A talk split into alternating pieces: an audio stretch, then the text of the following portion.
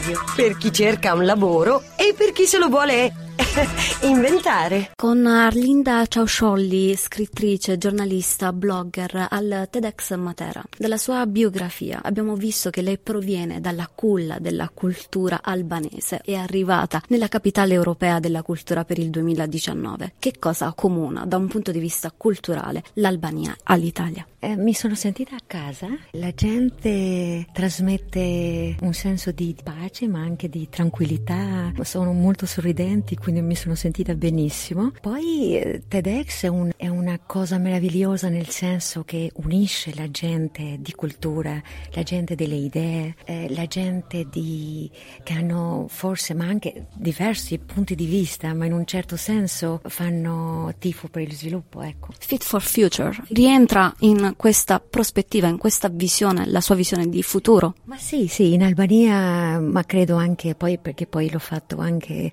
in Kosovo, questo è un programma di comunicazione, di sviluppo umano, indica quanto è importante essere aperti, diciamo che suscita dei stimoli veramente buoni che l'un l'altra può cooperare e le persone che stanno lì, i partecipanti, possano collaborare, perché alla fine parte tutto da una comunicazione buona. Se abbiamo una comunicazione buona, anche la vita diciamo è di qualità eh, perché parte tutto da lì. Siamo circondati da, da, mezzi di comunicazione sempre più invasivi, sempre più immersivi. Come si costruiscono allora le relazioni? Beh, io sono tradizionale, combatto per la tradizionalità nel senso buono della parola, sicuramente eh, uno abbraccia anche il modernismo nel senso digitale e tutto, però io dico in questi tempi che comunque noi siamo in un network tutti insieme, siamo collegati veramente tanto però alla fine le persone si sentono un pochino sole. Io cerco insomma di mettere la gente insieme e di